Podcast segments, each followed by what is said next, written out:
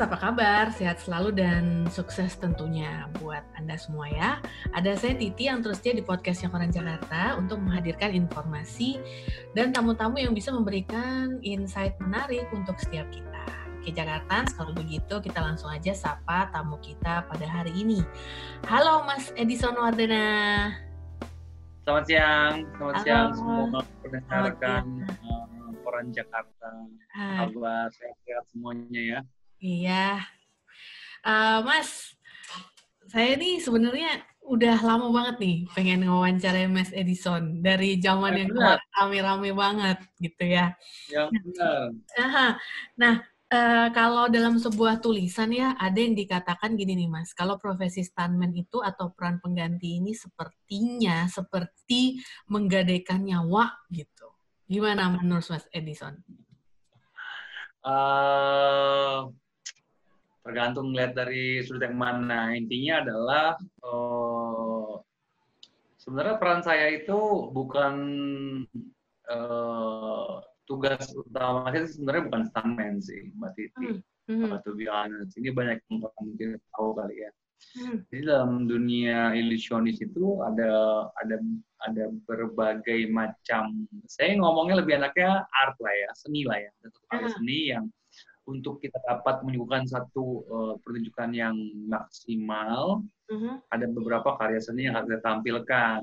Uh-huh. Uh, jadi kalau misalnya dibilang stuntman, sebenarnya enggak juga karena itu bukan pekerjaan uh, saya secara uh, harfiah gitu. Saya tidak, okay. saya tidak, uh, saya tidak, uh, maksudnya pekerjaan saya bukan seorang stuntman, bukan, bukan seperti itu sebenarnya. Jadi mungkin ini harus sedikit diluruskan nih, Mbak Titi nih. Oke, okay. gitu. gimana gimana Mas? Nah, di dunia ilusionis itu istilahnya hmm. bukan bukan stuntman sih sebenarnya atau peran pengganti. Ya lebih gampangnya memang lebih dikenal dengan peran pengganti lah ya. Kalau dibilang menggadaikan nyawa, apalagi di dunia ilusionis, yes, itu amat sangat iya. Karena semua permainan uh, saya dengan Demian memang itu semuanya yang bahaya pastinya seperti itu semata-mata hanya untuk menampilkan satu uh, ilusi yang sangat menarik sih sebenarnya itu sih mbak Titi gitu. Hmm, hmm, hmm, Jadi hmm. apalah kita sebut profesi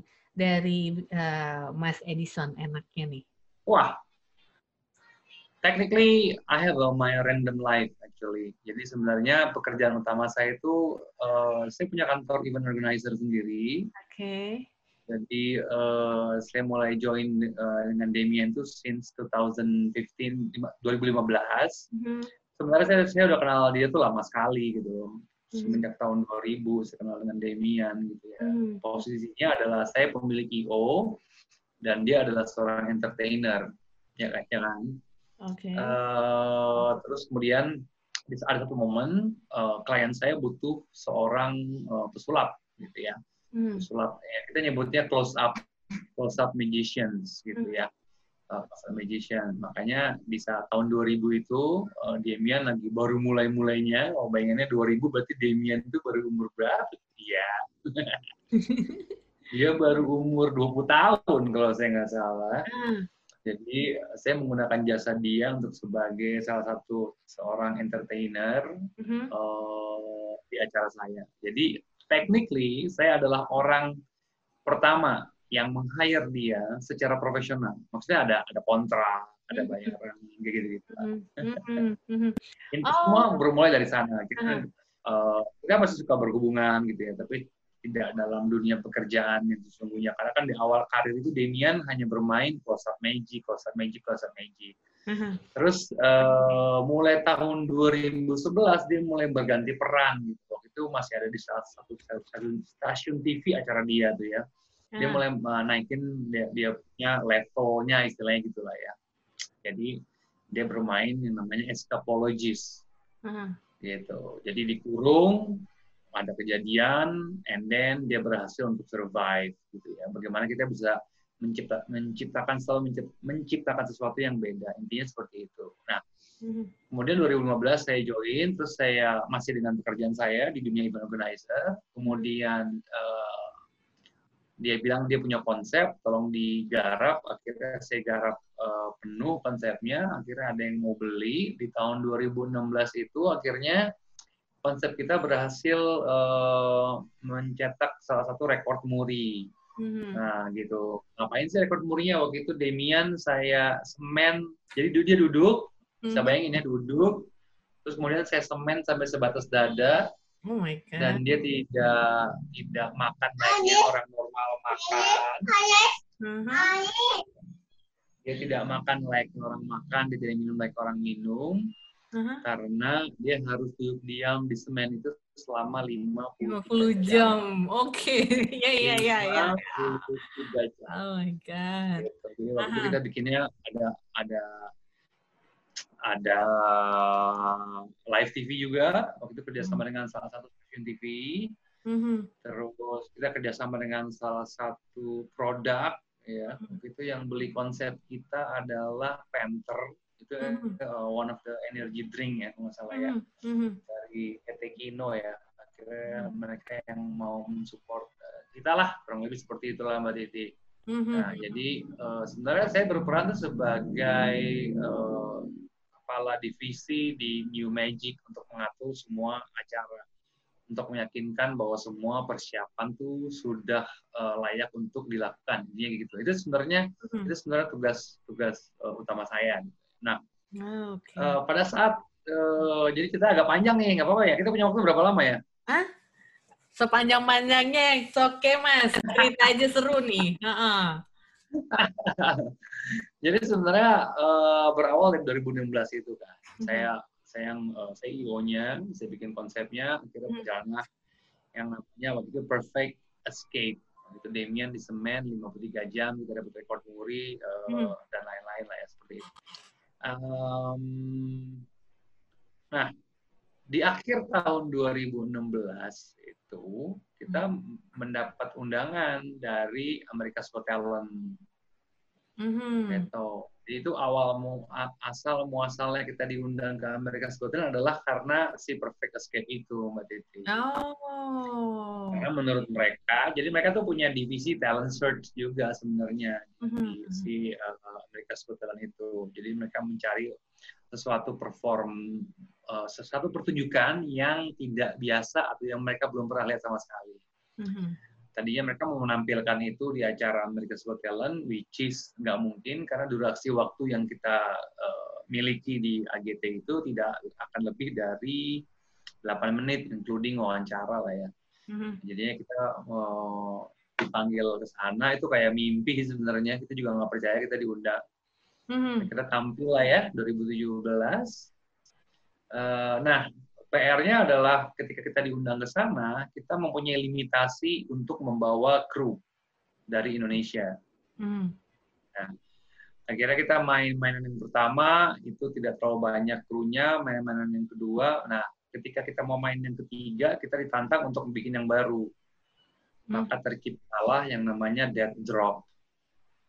Akhirnya kita ah. bikin dead drop. Jadi dead drop itu belum hmm. pernah dimainkan di mana pun. Hmm. Itu merupakan alat ilusi terbaru buatan Demian dan saya yang kita tampilkan di Amerika Got Talent waktu di babak quarterfinals atau babak perempat final. Hmm. Gitu. Nah, hmm.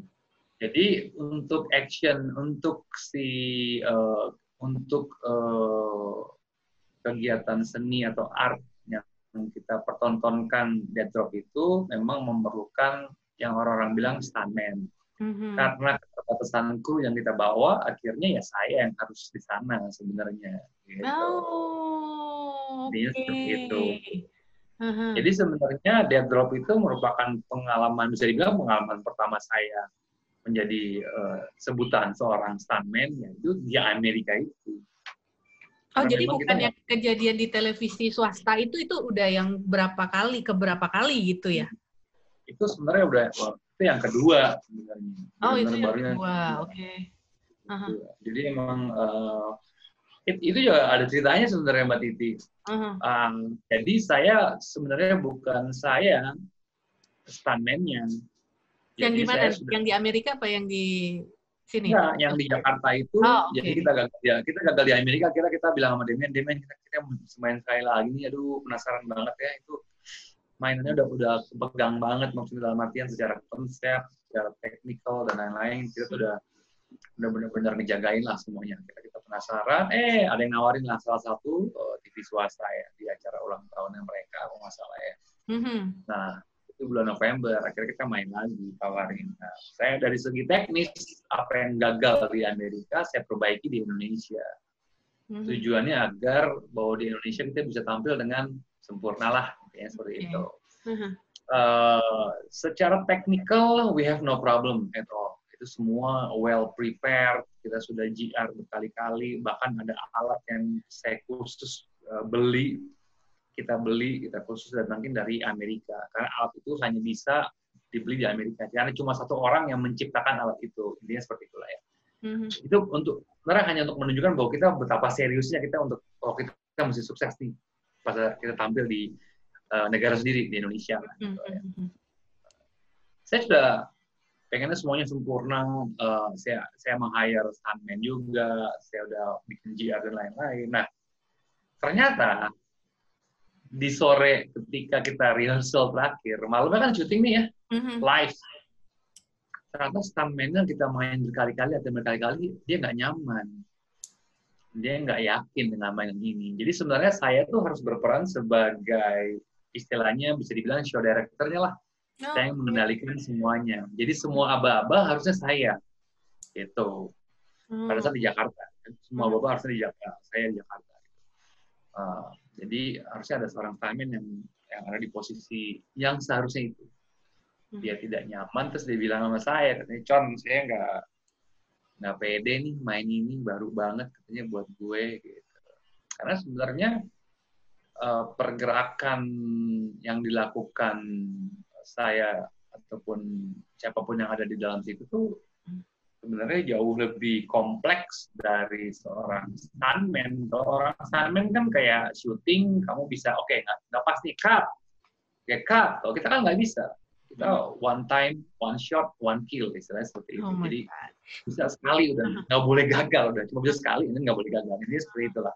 Uh-huh. Kalau istilah pemburu ya gitu, one shot, one kill. Jadi nggak ada uh, nembak sekali eh nggak kena sekali lagi deh nggak bisa di, di dunia ilusionis nggak ada cerita itu jadi hmm. everything should be perfect. Nah hmm. jadi dia mundur mbak Titi. Di saat sore hari di saat malamnya mau oh syuting oh oke. Okay. Demian bilang sama saya datang ke saya dengan muka sedih dia bilang John gimana nih? Ini stuntman mundur lagi. Ya udah saya dengan entengnya saya bilang ya saya aja lagi gue bilang. Udah mau syuting juga malam. Karena hmm. saya tahu bahwa saya pernah saya pernah melakukan itu jadi ya udah hmm. I'm offering myself without any hesitation jadi ya udah kayak nggak ada beban ya deh udah tahu kok di brief semuanya udah tahu kok mainnya seperti apa gitu ya ternyata seperti yang sudah kita sama-sama tahu hmm. kejadiannya malah justru lebih parah dari yang Amerika. Hmm. Gitu. Ada satu faktor yang yang secara teknis bukan menjadi kendala, tapi sekarang uh, man, manpowernya yang jadi kendala orangnya. Gitu. Hmm. Padahal orangnya itu juga orang yang kita sama-sama aja ke Amerika, jadi ya sepertinya memang Tuhan sudah mempunyai rencana yang beda ya buat saya sama dia. Gitu, ya. Hmm. Iya, uh, pada saat gitu, gitu. itu kita uh, saksikan uh, di layar kaca kan itu langsung dikerubungin tuh. Mungkin uh, Mas yeah. Edison sendiri uh, tidak melihat itu karena kan acaranya memang secara live ya Mas ya. Itu uh, yeah. kemudian langsung apa? Langsung ke uh, langsung dialihkan lah ya. Langsung iklan hmm. setahu saya. Dan kemudian yeah. kalau yang kita saksikan kayak di YouTube gitu, uh, posisinya hmm. juga langsung di-cut gitu ya. Pada saat yeah. itu apa hmm. yang Mas Edison rasakan atau uh, gimana perasaannya pada saat sebelum sebelum dibawa ke kalau nggak salah di daerah Dan Mogot ya di rumah sakit Mas ya sebelum ya, sebelum ke sana gitu gimana Mas? Jadi kejadiannya uh, uh, ini udah ngomong langsung kejadian lah ya. Mm-hmm.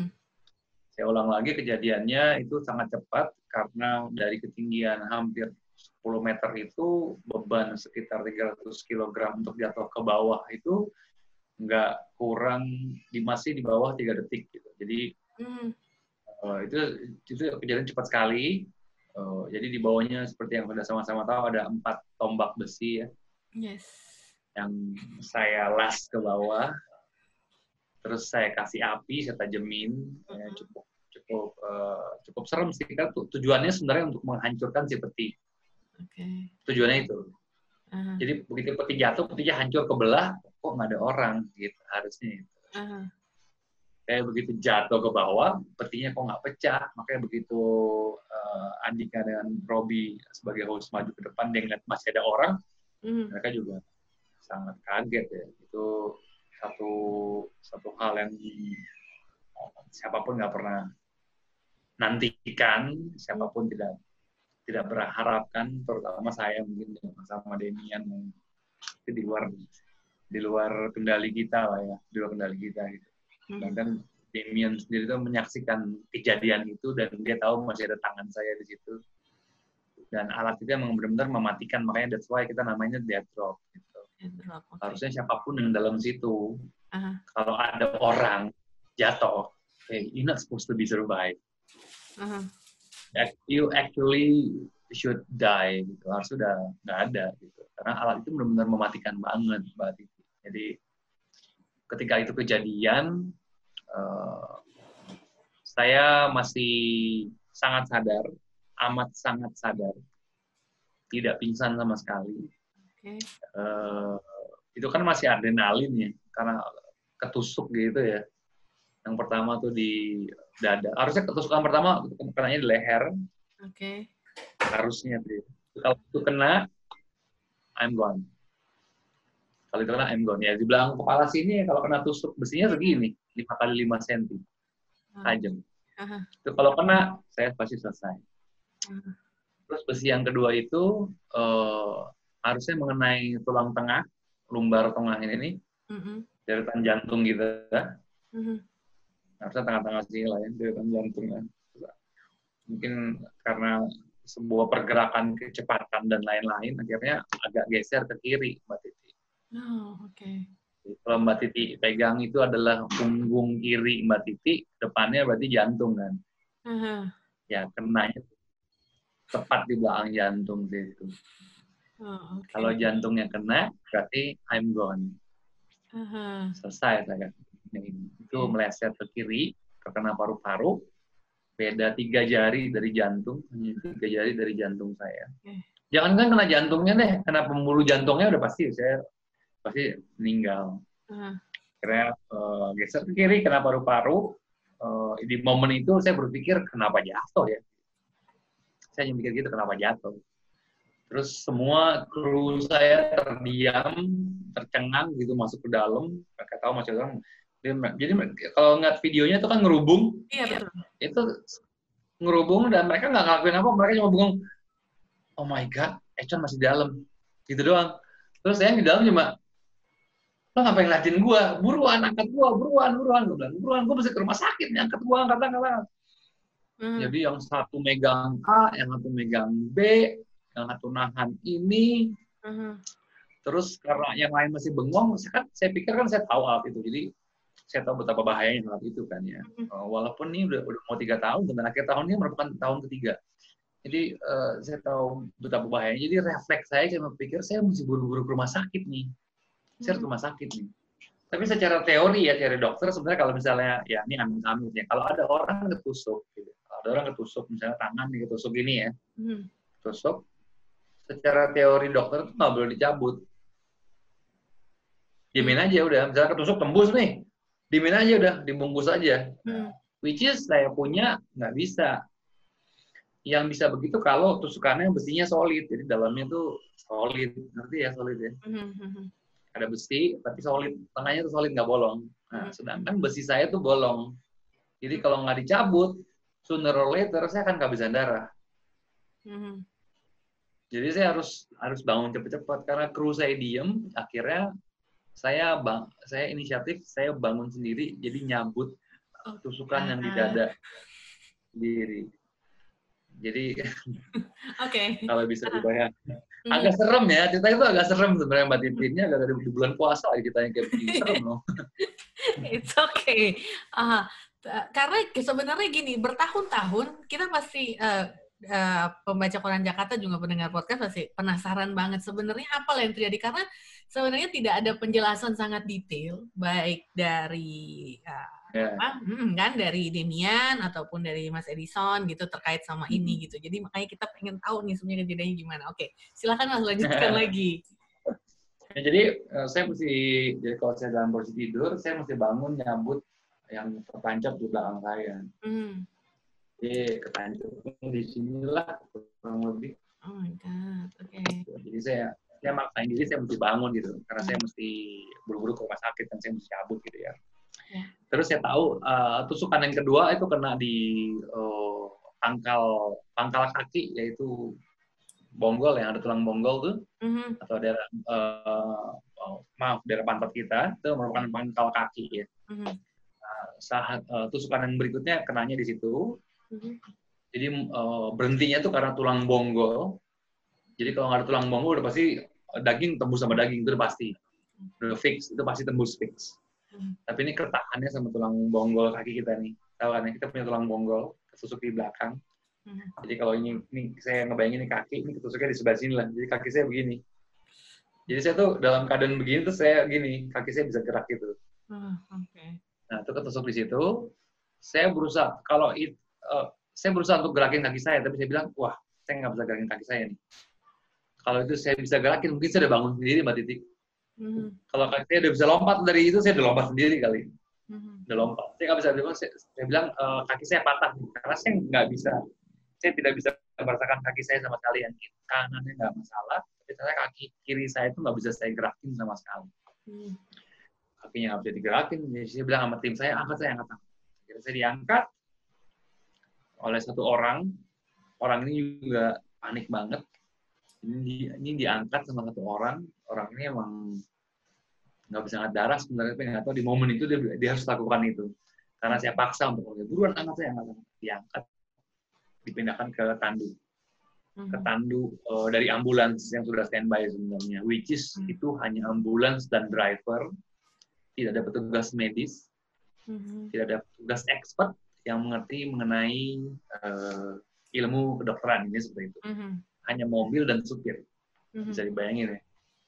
Jadi uh, bagian pantat saya itu bolong, oh, okay. bagian dada saya apalagi itu darahnya udah keluar semua, mm-hmm. bolong semua itu cuma saya cuma ditengkerapin supaya darahnya nggak keluar. Mm-hmm. Jadi di, di jadi disumpel-sumpel lah, disumpel sumpel yang di bagian pantat disumpel pakai elastis perban gitu supaya nggak ada yang keluar. Jadi elastis perban setebel ini tuh masuk ke pantat saya, saking bolongnya besar. Karena hancur otot saya gitu. Jadi terus eh, berikutnya tusukan berikutnya karena di kaki kiri di bagian betis itu memang tidak terlalu parah hanya ketak ya. Dibanding yang lain maksudnya nggak parah. Hmm. hanya ketusuk jadi betis atas antara pangkal mau betis di bawah dengkul itu ketusuk. Hmm sama kebakar karena kenapa kebakar? Karena emang uh, si uh. ombaknya kan ada apinya ya. Uh, uh, uh. jadi emang kebakar gitu terus uh, di momen itu yang mesti dibayangkan adalah istri saya sedang hamil 8 bulan anak ketiga berarti ya kedua anak kedua kedua oke okay. ya, kedua tapi anak pertama dari pernikahan yang kedua oke okay. jadi, jadi kita baru nikah lagi tuh 2016 bulan Desember. Mm-hmm. Terus uh, ya di mau November itu kandungan istri saya 8 bulan begitu. Mm-hmm. Gitu. Terus ya udah, saya bilang buruan bawa saya ke rumah sakit buruan buruan buruan buruan. Buruan jadi saya di ambulans gitu ya. Nah, ditanya sakit atau enggak, di awal nggak sakit sama sekali. Jadi saya pada saat saya momen proses saya nyabut apa segala macam itu saya nggak ngerasain sakit. Itu enam semua kayak apa ya, apa ya kebas ya istilah bahasa Indonesia itu kebas ya hmm. kebal eh kebal kayak sih nggak kebal mungkin kebas gitu, kebas, kebas. Ya.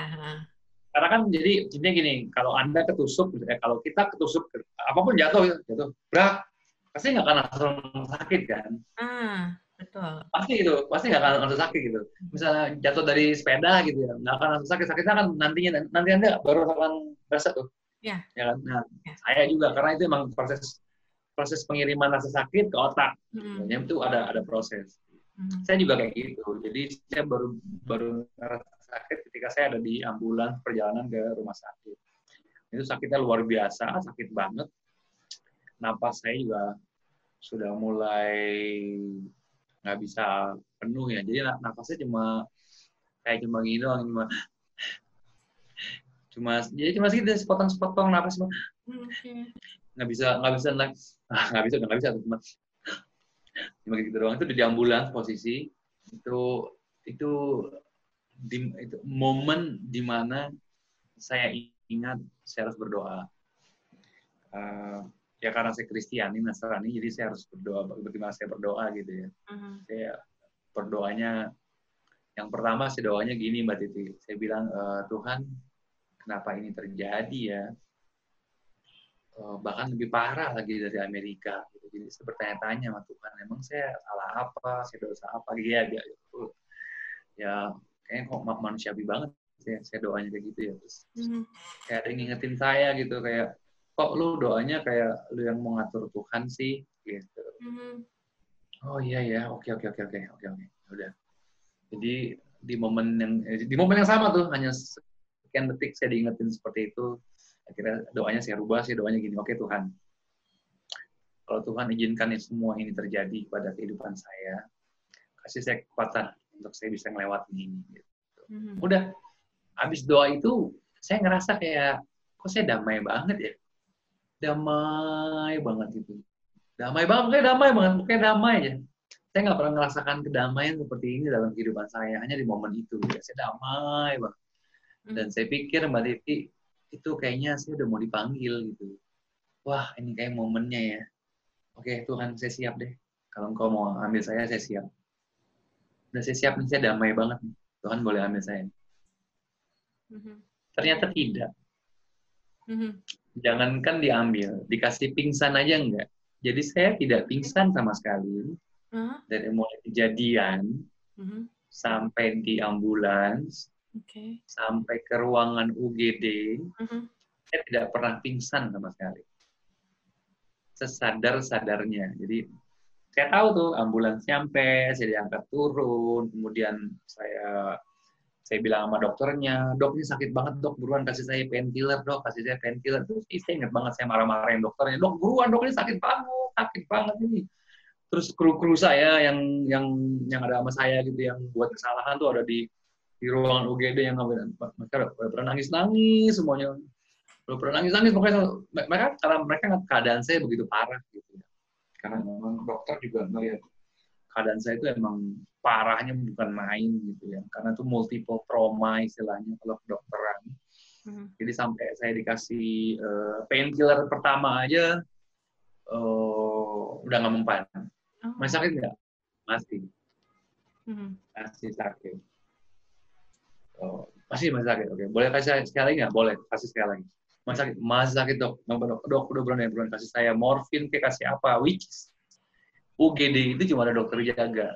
Dokter jaga itu punya keterbatasan untuk memberikan painkiller. Jadi nggak okay. boleh dokter, nggak boleh. Mereka nggak boleh. Sedangkan kejadian itu adalah setengah 12 malam. Jadi saya ny nyampe di rumah sakit tuh kurang lebih jam 12 kurang lah ya, gitu kurang lebih gitu lah ya. Jadi langsung, wow, heboh banget tuh, di situ heboh sekali uh, di ruang UGD gitu ya, dari pihak uh, stasiun TV swasta juga ada uh, yang ikutan yang bertanggung jawab gitu ya. Namanya kalau saya nggak salah Mbak Desi yaitu dia sangat uh, ini banget ya, take a really good care of me banget. Hmm dia sampai bilang saya, saya masih dengar dia tuh yang marah-marah ke ya, mungkin nggak marah-marah ya mungkin dengan nada tinggi harus bilang saya harus cepat ditangani ini, ini parah banget ini buruan ya masukin aja nggak usah mikir biayanya gimana nggak usah pokoknya nggak usah mikirin masuk aja kasih yang terbaik kayak gitu saya masih dengar itu nangis tim-tim saya nangis saya masih dengar semuanya. Uh, saya di ronsen di situ diperiksa di situ uh, baju semua saya di uh, mohon maaf ditelanjangin di situ semua digunting karena semua udah berlumuran darah kan yang mesti dikerjain cepat gitu kan ya. Di ronsen situ akhirnya bisa oke okay, ini mesti operasi. Kebetulan untungnya ada satu dokter bedah yang sedang melakukan operasi baru saja selesai melakukan operasi jadi dipanggil dia turun ke bawah ditangani sama dia langsung jam setengah satu saya udah masuk ke ruang persiapan untuk operasi. Hmm. Dan lucunya dokter yang operasi uh, bagian paru-paru saya nih kan paru uh, menonton acara tersebut Mbak. Oke. Okay. Dia menonton dari rumah. Titi bayangin ya, nonton dari rumah, rumahnya di Tangerang. Hmm. Jadi ditelepon oleh pihak rumah sakit, dokter Wicika, ini ada pasien, pasien apaan? Kejadian yang demian. Hah? Demian? Saya baru nonton nih acaranya. Kenapa emangnya? Gitu. Hmm. Jadi secara ini ini ini sebenarnya buat membuktikan bahwa secara uh, pandangan mata pemirsa itu nggak ada apa-apa sebenarnya. Kalau hmm. Mbak Titi nonton, Damien kan keluar lagi walaupun ya, waktunya agak lama. Betul. Karena ada proses yang nonton nggak tahu tuh Damien begitu stres dia lari kabur ke ruang nggak ke ruang tunggunya dia dia duduk diem dia nggak mau keluar dia nggak tahu dia mesti ngapain. Mm-hmm. itu yang behind the scene tuh nggak selama iklan terjadi itu tuh. Mm-hmm. akhirnya dipanggil sama kru TV mesti ditarik lagi nggak bisa mesti tampil mesti lu mesti nyelesain ini. Akhirnya dia dia mesti tampil. Akhirnya itu jadi dokter juga bingung eh ada apa nih emangnya bukan tadi baik-baik aja. Itu sebenarnya merupakan gambaran pemirsa oh sebenarnya di mm-hmm. momen itu nggak ada yang tahu kejadian tersebut. Semua ter terkesan masih kayak orang mikir ah itu gimmick that, that's a part of the show gitu untuk supaya lebih real dan lain-lain gitu. Karena emang tidak, emang ada korban nih korbannya saya akhirnya uh, saya tidak pingsan sama sekali diputuskan untuk operasi.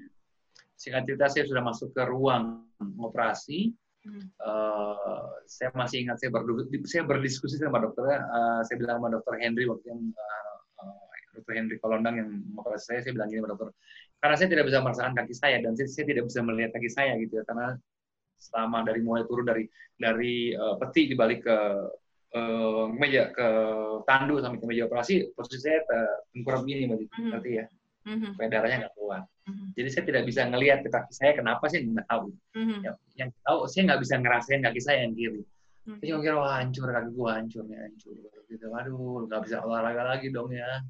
Karena kan kegemaran saya, saya olahraga lima kali dalam seminggu.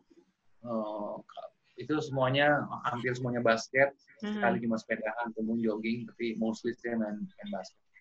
Mm-hmm. Jadi saya bilang sama dokter, dok, apa pun yang terjadi, jangan amputasi kaki saya ya. Jadi mm-hmm. masih ingat ada diskusi antara saya sama dokter, dok jangan amputasi kaki saya ya. Mm-hmm. Karena saya nggak tahu apa yang, apa yang, apa yang terjadi sama kaki saya, saya nggak tahu dokter cuma bilang iya iya iya ya udah kamu tenang dulu tenang dulu. Jadi dokter pun nggak menjanjikan apa apa gitu. Terus masuklah ruang operasi eh, setelah masuk ruang operasi eh, ada dokter anestesi kan. Kan ada dokter sendiri dokter anestesi ya jadi dia bilang oke okay, kita mulai ya operasi ya. Dalam hati saya ya dia bilang saya sampai bilang saking saya sebelnya ya udah dok buruan operasi buruan saya sakit banget nih gitu. Mm -hmm saya, saya, saya sampai bilang gitu, ini bulan bulan saya sakit banget, sakit banget, sakit banget. Sakit banget. Oh udah, masuklah obat bius. Gitu ya. Obat bius ada dua sebenarnya sebagai informasi. Satu untuk mematikan syaraf, yang kedua adalah obat tidur. Hmm. Yang pertama dimasukin adalah yang pertama untuk mematikan syaraf, yang kedua adalah obat tidur. Nah, ketika syaraf masuk itu cuma berasa dingin biasa, saya masih melek begitu obat tidur masuk pasti tidur. Itu normal. Saya pasti akan tidur. Nah, Ternyata Mbak Titi, ketika saya tidur, jadi dipindahin dari tandu yang UGD mm-hmm. ke meja operasi. Mm-hmm. Jadi untuk pertama kalinya saya dibalik. Tak, gitu. Mm-hmm. Pertama kali saya dibalik. Mm-hmm. Jadi di ruang operasi cuma ada dua dokter anestesi dengan beberapa perawat yang sedang menyiapkan alat-alat operasi. Dokter utama di rumah dokter bedah yang dua orang itu masih ada di luar. Mm-hmm. Obat bius masuk, dipindahin ke meja operasi, dan yang terjadi saya udah nggak ada. Okay. Technically, my heart it stop beating. Jadi jantung saya sudah berhenti. Jadi istilah dokter itu flatline. Jadi di, di indikatornya itu udah bunyi, udah ting, udah lurus. Jantungnya udah berhenti. Hmm. Jantungnya udah berhenti. Jadi ruang operasi di momen itu mereka berusaha untuk mengembalikan saya untuk mengembalikan saya terus akhirnya ya mungkin belum Tuhan bilang Tuhan belum mengambil ya belum sama Titi ya hmm. ya mereka berhasil membangunkan jantung saya, membuat ritmenya kembali stabil. Setelah stabil, uh, baru mereka bisa melakukan kegiatan operasi. Dan operasi pertama saya adalah operasi penyelamatan nyawa di momen itu. Jadi uh, rusaknya banyak banget. Kalau yang di dada itu paru-paru kiri saya harus dipotong perempat. Jadi paru-paru kiri saya itu tinggal tiga perempat lah istilah seperti itu. Karena seperempatnya sudah berdarah terus, sudah berupaya dijahit tapi tidak bisa tidak bisa oh, kembali dan normal masih mengeluarkan darah. Akhirnya dokter memutuskan untuk memotong paru kiri saya. Kemudian setelah itu tulang rusuk yang ada empat patah masih dibiarkan sama dokter karena takutnya kondisi fisik saya tidak kuat untuk melanjutkan operasi yang begitu panjang. Mm-hmm. Jadi dia hanya menjahit untuk istilah gini, semua aliran darah yang keluar itu harus stop dulu, mm-hmm. harus berhenti dulu. Cairan-cairan yang keluar tuh harus kita stop dulu gitu ya. Terus operasi besarnya ada di bagian pantat saya itu uh, harus dibuka karena dari enam otot utama empat hancur, bukan cuma putus tapi hancur.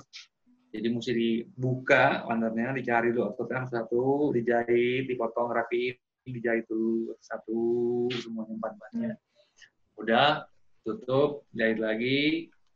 Kemudian uh, di pada saat dokter melakukan operasi istri saya baru datang. Jadi istri saya itu tidak melihat saya dalam kondisi terburuk pada saat dia mengandung 8 bulan ya karena di momen itu uh, dia sedang mengandung anaknya 8 bulan dan sekarang anaknya sebelah saya Sini. Oh, oke. Okay. Sehat dulu. Mana sehat dulu? Sehat dulu. Bawa dulu.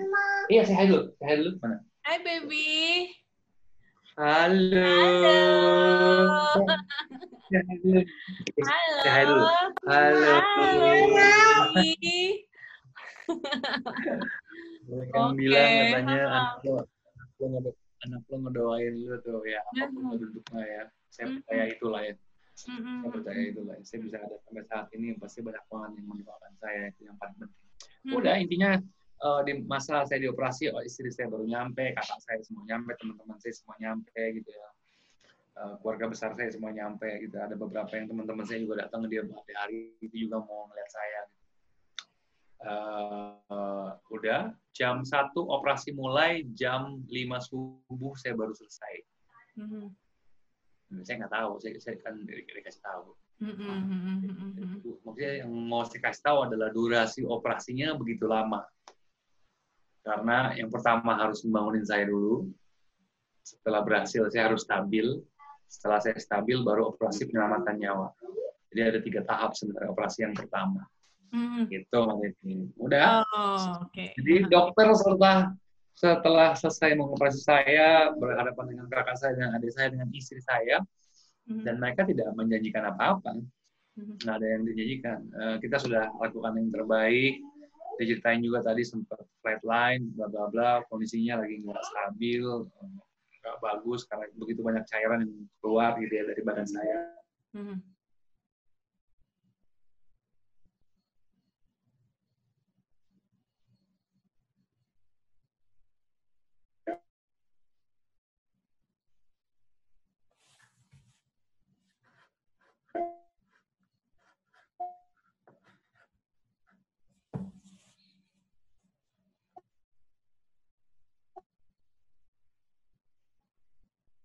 Jawab gitu begitu ke istri saya pun nggak ada.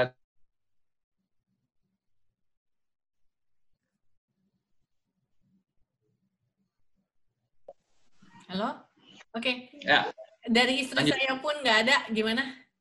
Aha. dari ke istri saya pun nggak ada janji apa apa bahwa kondisi saya akan normal dan lain-lain. Ada nggak ada nggak ada tidak ada janji itu sama sekali. Nah hmm uh, semua dokter juga memperkirakan saya juga akan siuman secara normal itu mungkin the next day karena itu kan kondisi saya lebih parah ya Mbak Titi. Ya. Jam 5 subuh selesai, jam 8 pagi saya udah melek. Oke. Okay. Jadi kayak kondisi badan saya kayak kalau kata dokter katanya kamu sih udah 40 lima tahun ya. Di saat kejadian umur saya 45 tahun, tapi kok fisik kamu kayak anak umur 25 tahun ya recovery cepat sekali gitu. Jadi mereka juga nggak nyangka. Jam 8 pagi saya uh, saya melek terus uh, cuma yang ada cuma suster terus susternya cuma bilang sama saya bahwa uh, Pak Edison Pak Edison tahu Pak Edison ada di mana? Kalau tahu ngangguk aja Pak. Karena Bapak nggak bisa ngomong gitu ya. Hmm. karena ada ventilator di mulut saya gitu. Jadi saya nggak bisa nggak bisa hmm. saya bisa kasih lihat ini sih sebenarnya. Kalau Mbak Titi mau saya bisa share screen. Hmm. Hmm. boleh saya boleh. bisa share okay. oh, mau lihat Edison boleh boleh. Jadi di momen uh, uh, terus? Uh, di momen itu uh, saya mata saya terbuka terus mereka juga kaget. Gitu kok udah sadar ya gitu. Mereka sampai kok udah sadar ya? Bukan sadar malah seneng malah bingung. Mm-hmm. udah sadar? Malah bingung semuanya. Saya juga bingung jadi uh, oke okay, um, fotonya itu ada di mana ya Oke, sambil cerita tanya-tanya ya, sambil dicari ya, Mas Edison ya. Ya, kamu nanya apa? Sebenarnya uh, kalau kita lihat dari uh, apa uh, profil uh, picture-picturenya Mas Edison di Instagram banyak sekali olahraga hmm. yang diikutin, yang paling banyak sih sebenarnya basket ya. Apakah uh, sebenarnya kita tuh penasaran mau nanya Mas Edison ini makan makan apa? kemudian aktivitasnya apa? Sehingga dengan kondisi-kondisi yang terjadi yang yang itu gitu kan ya itu bisa recovery-nya cepat uh, kemudian uh, apa stabilnya pun cepat sebenarnya ini uh, kita kalau Mas Edison mau tahu nih kan lagi sejak kejadian yang Demian TV swasta itu, kemudian itu infotainment kan banyak banget tuh. Kayaknya seminggu apa satu setengah minggu tuh ceritanya itu melulu tuh. Gitu. Mungkin Mas Edison lagi itu nggak nggak nonton ya. Kalau saya sih sebagai penyimak infotainment saya nonton gitu kan. Tapi tidak ada cerita bahwa memang sempat apa ya tadi uh, flat itu ya. Maksudnya udah udah dinyatakan gagal flat, uh, uh, ya flat rate dengan segala usaha uh, apa uh, medis akhirnya uh, bisa balik lagi istilahnya nyawanya gitu yeah. Tapi yeah. apa yang selama let's say dari 45 tahun dari umur 20-an atau belasan tahun sampai 45 tahun apalah aktivitas dan juga makanan yang dikonsumsi? Kita penasaran nih, Mas. Sebenarnya uh, secara secara fisik lah ya, secara fisik dokter juga meng, mengiyakan, membenarkan bahwa ketika tubuh kamu fit dan kamu kena sakit, tubuh kamu akan lebih cepat untuk merecovery sesuatu, apa pun penyakitnya apa pun jenis penyakitnya, apa pun jenis sekarang kayak COVID-19, mm-hmm. uh, kenapa orang bisa, ketika orang kena COVID-19 itu efeknya beda-beda, ada yang sangat fatal, ada yang biasa aja, ada yang cukup recovery, itu semua depends on uh, badan kita. Mm-hmm. Jadi badan kita adalah sebenarnya mesin mesin pembunuh virus nomor satu di dunia, apa pun bentuk virusnya. Mm-hmm. Itu udah udah nggak ada yang lawan badan kita, udah nggak ada. Mm-hmm. Jadi uh, secara physically yang saya lakukan adalah saya selalu olahraga rutin dari mulai saya SMP sampai akhirnya saya SMA sampai akhirnya saya kuliah saya terus olahraga sampai saya di umur 45 pun saya olahraga jadi emang hmm. emang uh, tingkat tingkat kegiatan olahraga saya itu seminggu amat sangat rutin sih, memang benar-benar rutin banget. Jadi yang saya bilang seminggu lima kali uh, bermain basket tuh benar banget. Jadi walaupun dalam hmm. kali main basket kan setelah saya kerja saya baru main basket. Ini di luar hmm. pada saat tahun saya tahun 98 saya bermain di liga profesional ya, saya sempat hmm. bermain juga di liga profesional, saya bermain basket juga gitu ya. Eh, di luar itulah ya, itu kan mengaten setiap hari. Juga setelah yang lately udah 30 tahun saya bekerja juga, tapi saya berolahraga juga gitu ya. Mm-hmm. Ya ritme olahraga yang konsisten membuat badan uh, fit. Ketika badan fit, mm-hmm. dia akan lebih cepat merecovery ketika ada yang sesuatu yang terjadi pada badan kita, sel hancur, otot yang putus dan lain-lain, gitu lah ya. Jadi ketika, ketika badan kita fit itu sangat menunjang produktivitas itu. Hmm. Kenapa? Karena energi yang dipunya dalam satu badan, badan energi itu masih penuh. Hmm. Nah, ketika kita masuk penyakit, nah energi yang penuh ini akan merecovery itu. Hmm. Tapi ketika kita tidak fit, kita sakit, energinya akan kebagi. Ada yang memperbaiki badan, ada yang memperbaiki A, ada yang memperbaiki sel tubuh dan lain-lain. Jadi kebagi-bagi gitu lah. Hmm. Ya, seperti itu. Secara kedokteran ya, secara kedokteran. Hmm. kalau menurut saya kejadian saya adalah kejadian itu si Indra di alamatnya Nggak ada. Uh, jadi secara uh, kesehatan tuh yang benar-benar sangat membantu ketika badan kita fit. Intinya gitu. Yang kalau dimakan sih normal-normal aja sih. Eh, kalau makan sih uh, alamat normal aja kok. Mm-hmm. Mungkin lagi. Kayak nah. aja sih. Coba telepon aja kan. Uh-huh. Tunggu sebentar mbak. Oke okay, oke. Okay. Iya iya. Kasih nomor telepon aja. Di F3 sebelah sih. Iya. Cara nomornya. Tunggu sebentar ya Mbak Tika. Oke. Okay. Iya, berapa F3 sebelahnya ke WhatsApp dari situ kok. Oke. Ya.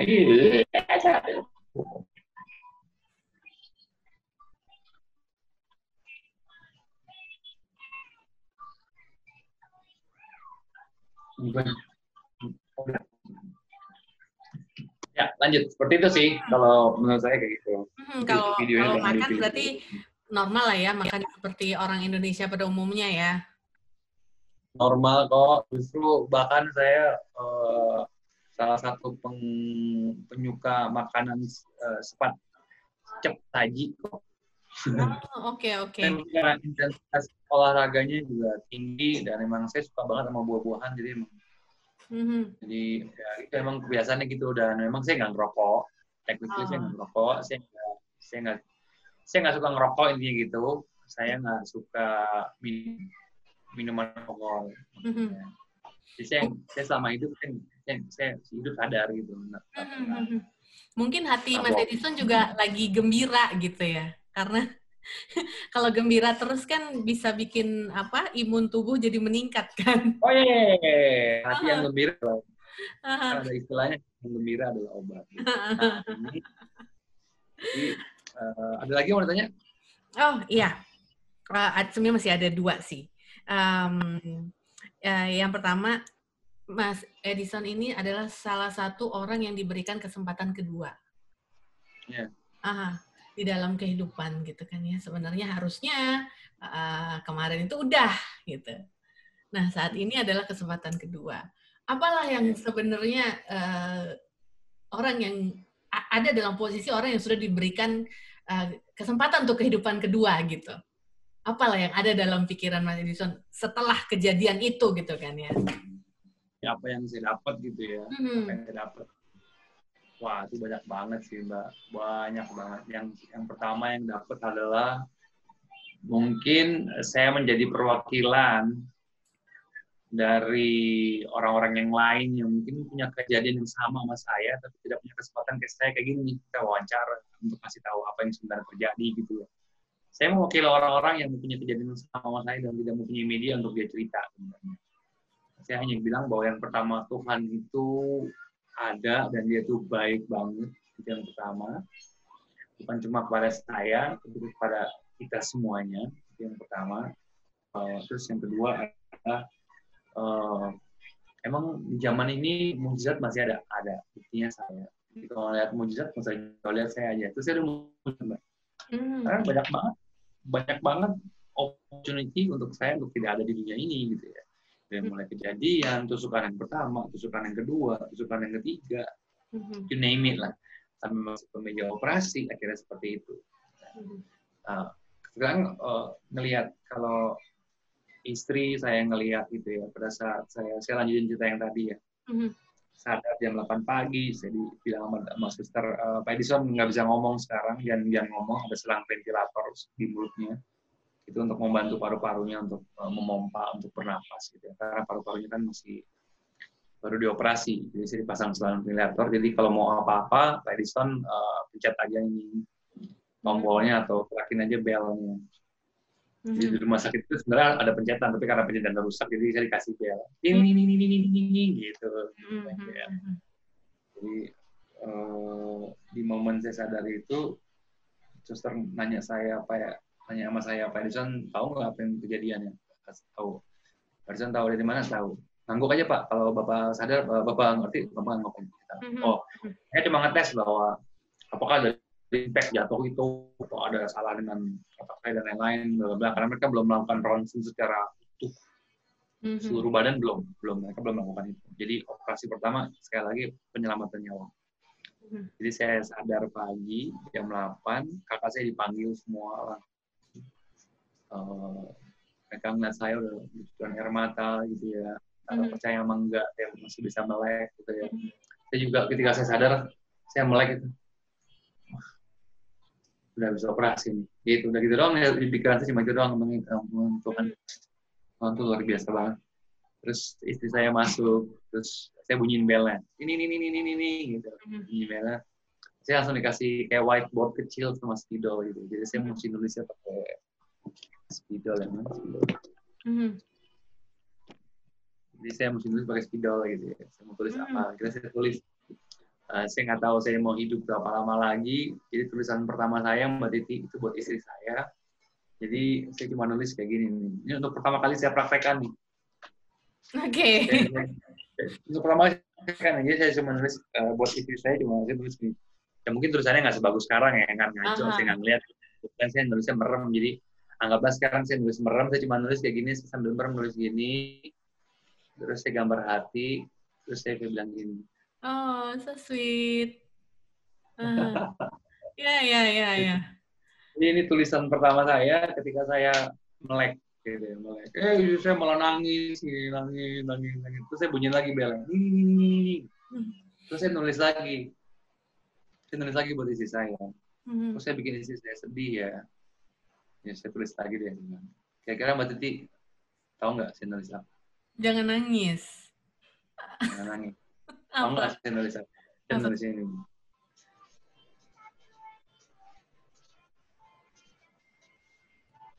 saya nulis ini foto aku dong. Foto aku, oh my god, how come?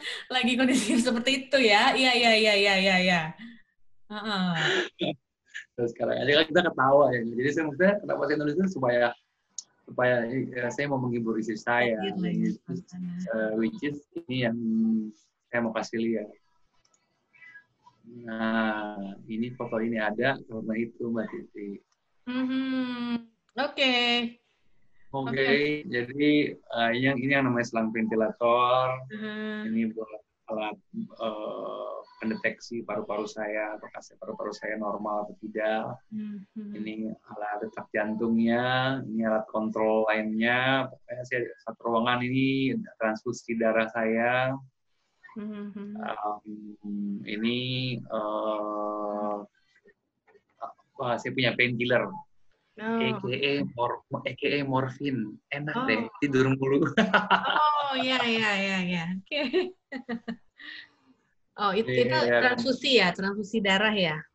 Iya, yang ini ya, ini ya. Mm-hmm. Ya, ya, ya. Ya, ini ini keadaan saya melek nih. Ini keadaan, oh. maksudnya saya baru melek, uh, terus saya minta foto mm-hmm. ini. Mm-hmm. Kurang lebih gitu. Oke. Okay. Nah, terakhir nih pertanyaannya nih, Mas. Uh, ya. Saat ini kan memang semua orang diminta untuk di rumah aja, nggak ke mana-mana. Sebenarnya uh, apa namanya expense jadi mungkin berkurang gitu kan. Tapi yang ya. jadi problem adalah uh, di dalam keluarga jadi sering ketemu. Biasanya kalau sering ketemu itu jadi lebih banyak nih gesekan-gesekan yang terjadi ya kan.